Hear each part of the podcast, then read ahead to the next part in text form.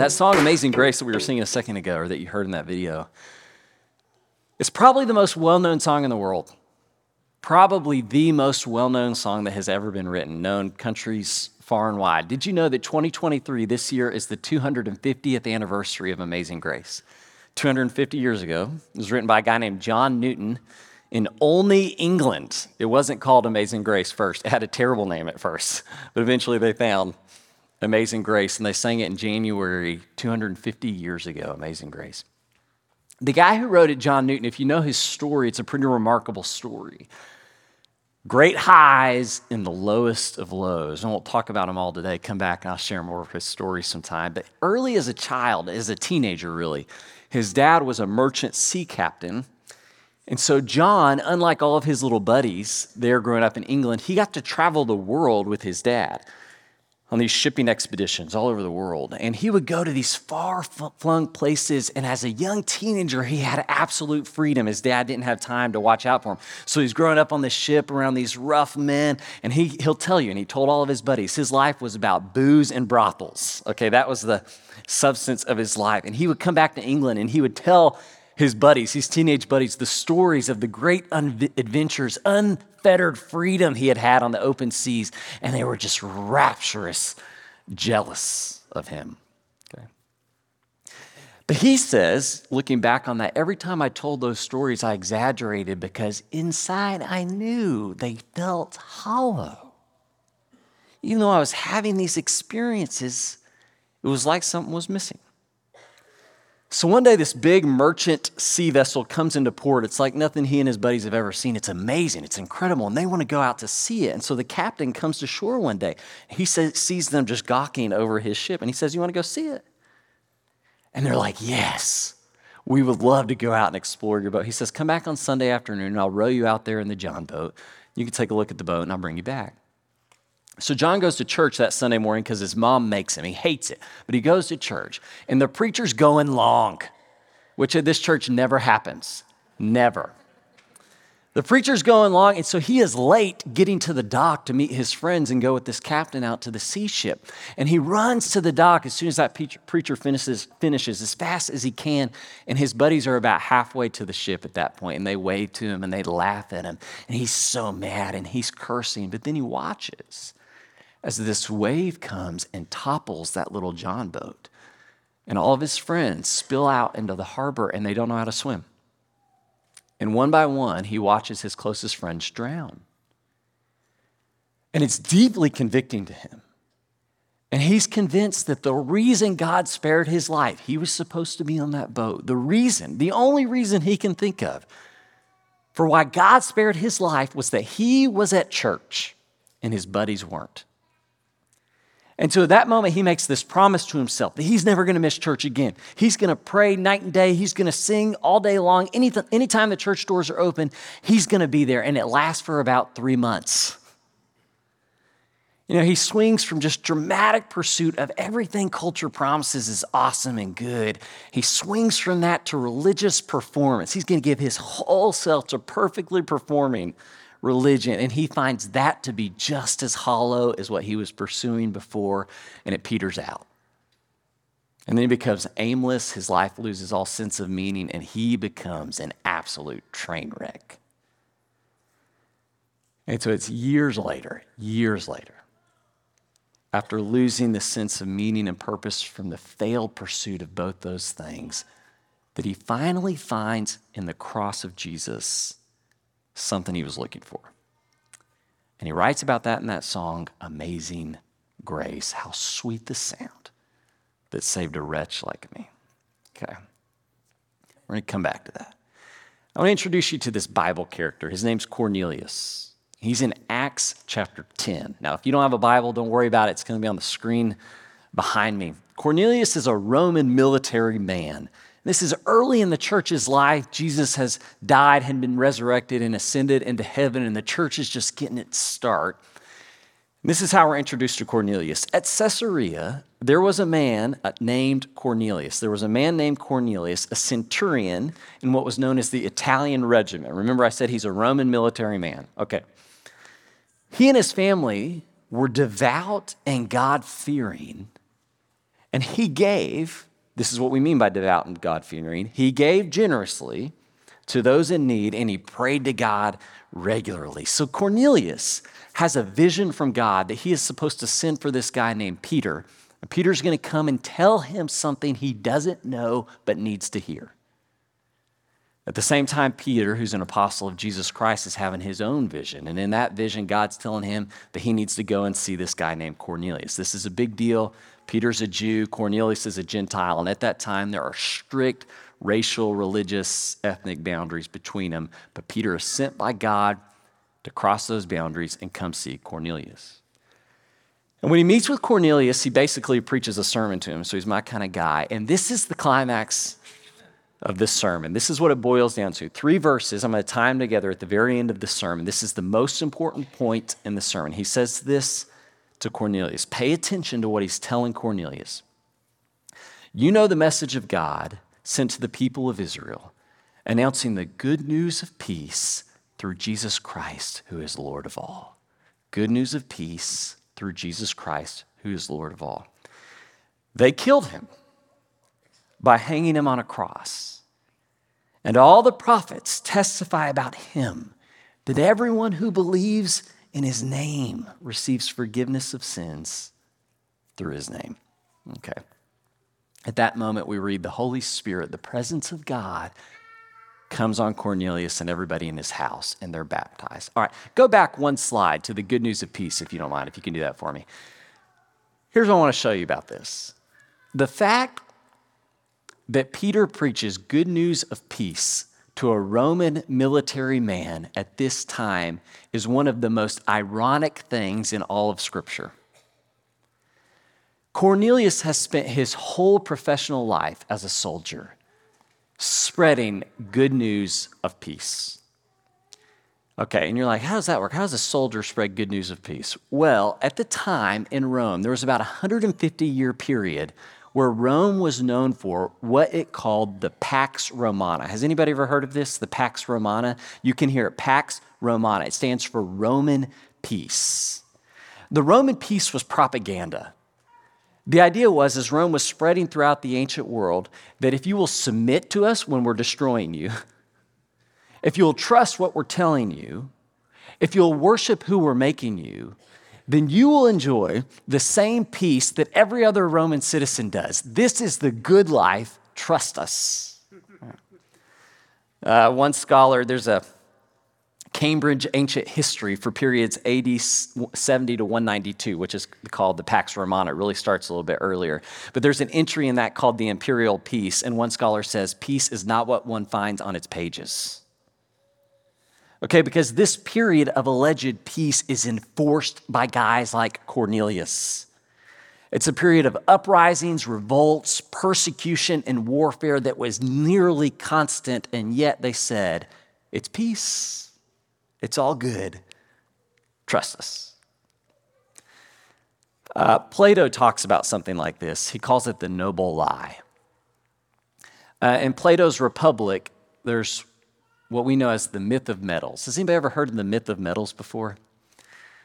The myth of metals is that in a society where you have noble people, merchant class, and lower and working class people, that everybody is made out of a different metal, and that's the reason for the class they're in. So upper class people are made out of gold. They have gold inside of them, metal. The metal of gold is inside them. Merchant class, they're made out of silver, and the lower working class people are made out of iron and bronze, and so you should stay in your lane because that's what you're made out of, and you can't change what you're made out of. Okay, so Socrates, he talks about the myth of metals, and he just says, you know, it's one of those necessary falsehoods, one single grand lie which will be believed by everybody.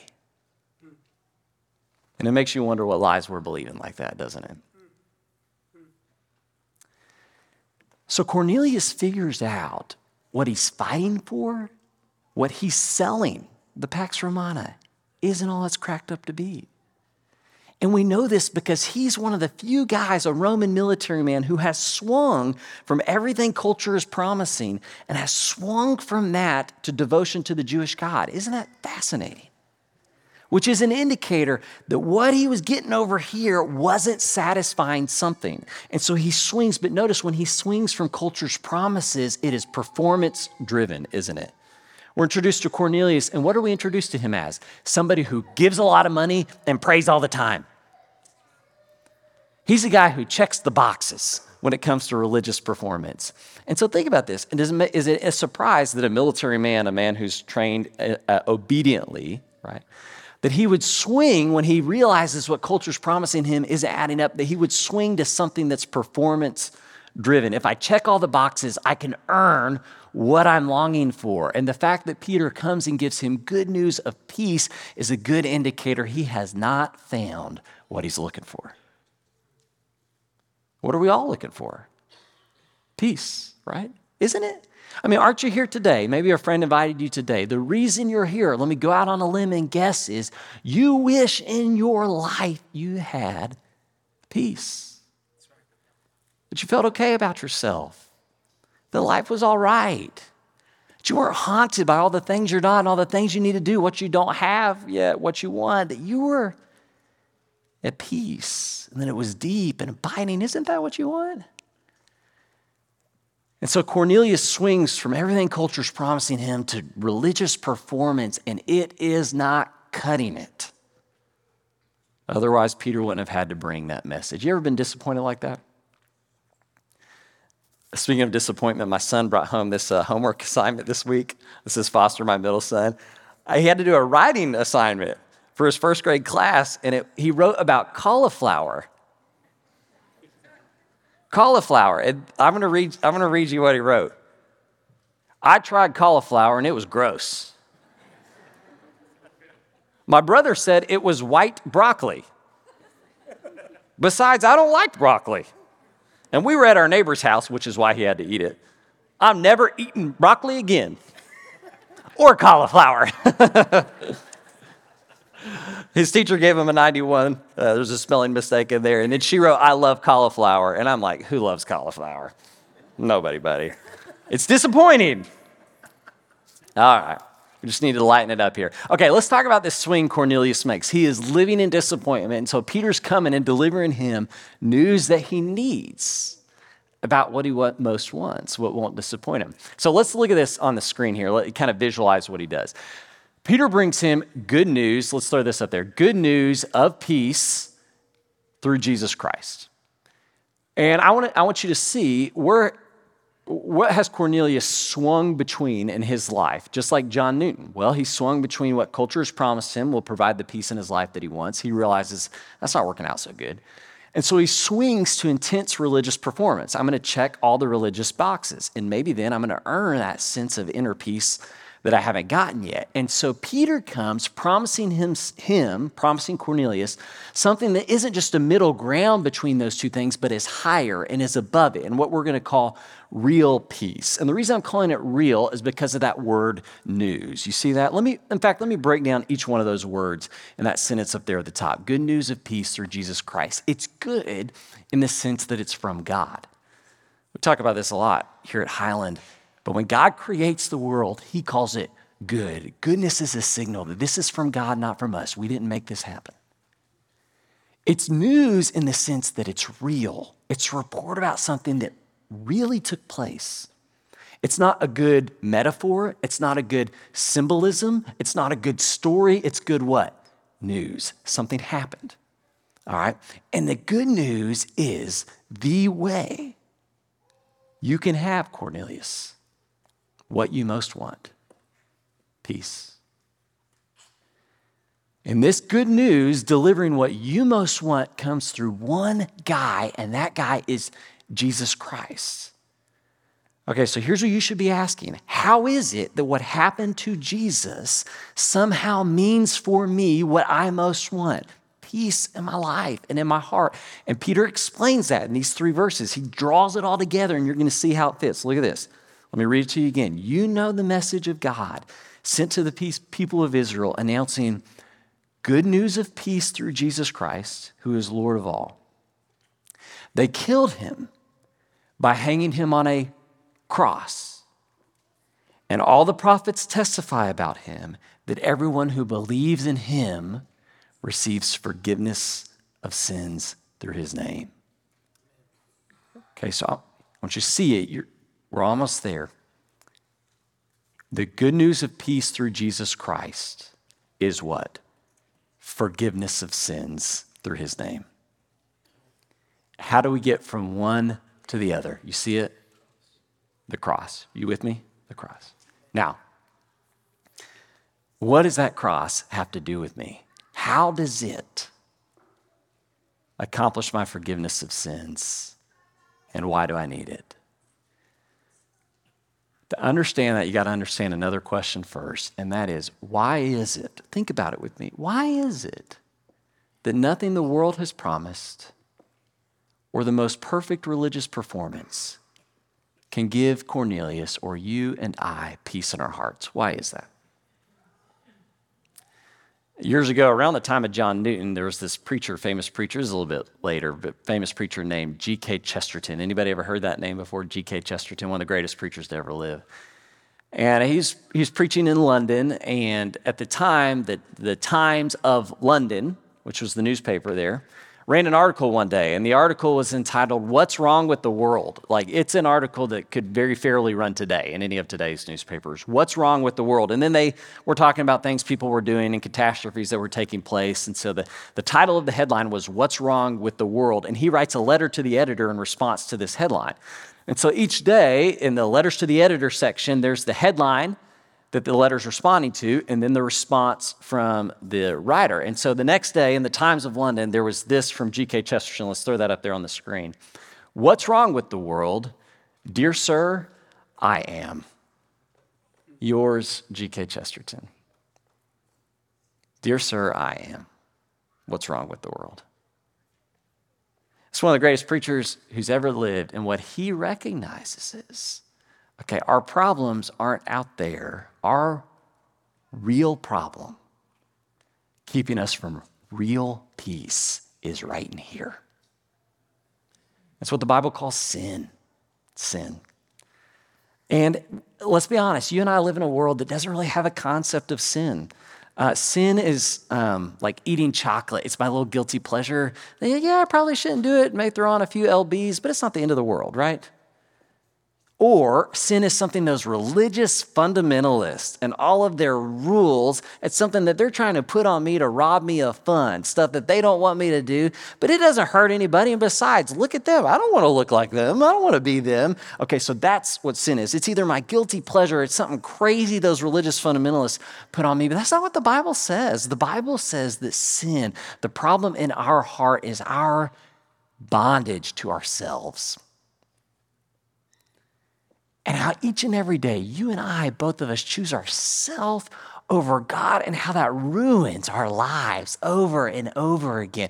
Scripture says that, hey, if you want deep peace, it's not out there. It's in getting what's in here fixed, taken care of. I was thinking about this. I was in the hospital visiting Miss Kathy this week, and Miss Kathy Ivy is doing so much better. Praise God, and I shared that. I was just thinking about it when I was in the hospital with her, like, you and I have a problem so deeply rooted inside that we can apply Band-Aid fixes on the outside, but we need a surgeon to come in and work it out, right? Get it out of there. And you can't do surgery on yourself. And we go through this life thinking, oh, if I go and get this, if I have this experience, if I do what the world's telling me, then I'll be at peace. Or we find out that doesn't work. And we go over here and we say, I'm going to check all the religious boxes. I'm going to make sure my kids are here every time the doors are open, and you should. I'm going to pray all the time, and you should. I'm going to give away all my money, and you should, right? All these good things. We think that's going to be the substance or source of my peace. And what you find is, if the sin isn't treated, if you aren't forgiven of sins in here, you'll be haunted every day, making a mess of your life, ruining everything.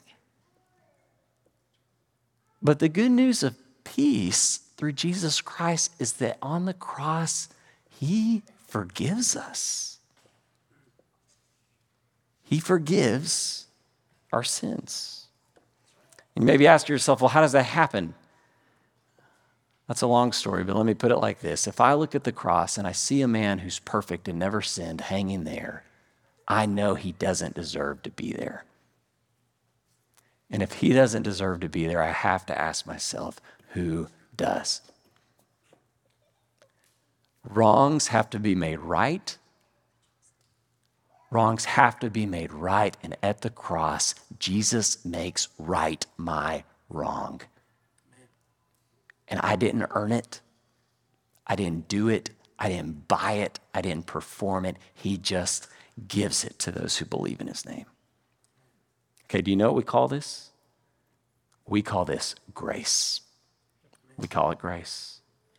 The love of God that you don't deserve, but is the only possibility you and I have, the only shot we get at peace in this life. It's his grace. It's his grace. Years ago, C.S. Lewis, have you ever heard of C.S. Lewis? He was at this conference of religious scholars, and they were talking about different religions. And they were like Islam, Hinduism, Judaism, and Christianity. And they were trying to figure out, the question they were asking was, what's the unique contribution of Christianity to the religions of the world and to humanity? Like, what is the real difference that Christianity makes that no other religion makes? And they're thinking about this, and they say, is it incarnation, that a God would take the form of a human? And they're like, no, that shows up in other faiths. Is it resurrection? Is it the fact that somebody would be raised from the dead? And they're like, no, that actually shows up in other faiths too. And they can't figure out. And they're beginning to think, well, Christianity is no different than all the other world religions. And C.S. Lewis walks into the room and he says, what's all the rumpus about in here? That's the quote from him. What's the rumpus about in here? And they explain the question to him. We're trying to figure out, what's the unique contribution of Christianity to the world? What makes Christianity different than everything else? And he says, oh, that's easy. It's grace. It's grace. They start thinking about this, and they're thinking about, the Buddhist Eightfold Path and the Muslim Code of Law, the Jewish Covenant, all of these ways by which you earn the God's favor and therefore peace in your life. And they realize that's the one thing Christianity doesn't have. It's just grace. You can't earn it. It's just given freely through the cross. Your sins forgiven, peace in your life. It's just given freely. And they raise up their hands in agony and they say, the guy who wrote Narnia is right. It's amazing grace. That's what makes this faith different. Amen. That's what makes it different. And if you don't know the grace of Jesus Christ, if you don't have peace in your life, that comes by forgiveness of your sins, making right what is wrong in you. We will do that today, baptize you in the water behind me. You can declare that you believe in him, and the promise is you will be forgiven and have peace. Let me pray over you, and we'll go enjoy some lunch. God, I thank you for your people today, gathered together under the authority of your word, worshiping you, and celebrating the amazing grace we have in Christ Jesus. Would you convict someone's heart here this morning? Perhaps today will be the day they declare they believe in you and give themselves to you and your son, Jesus, through baptism. And we pray this in the name of Jesus. Amen.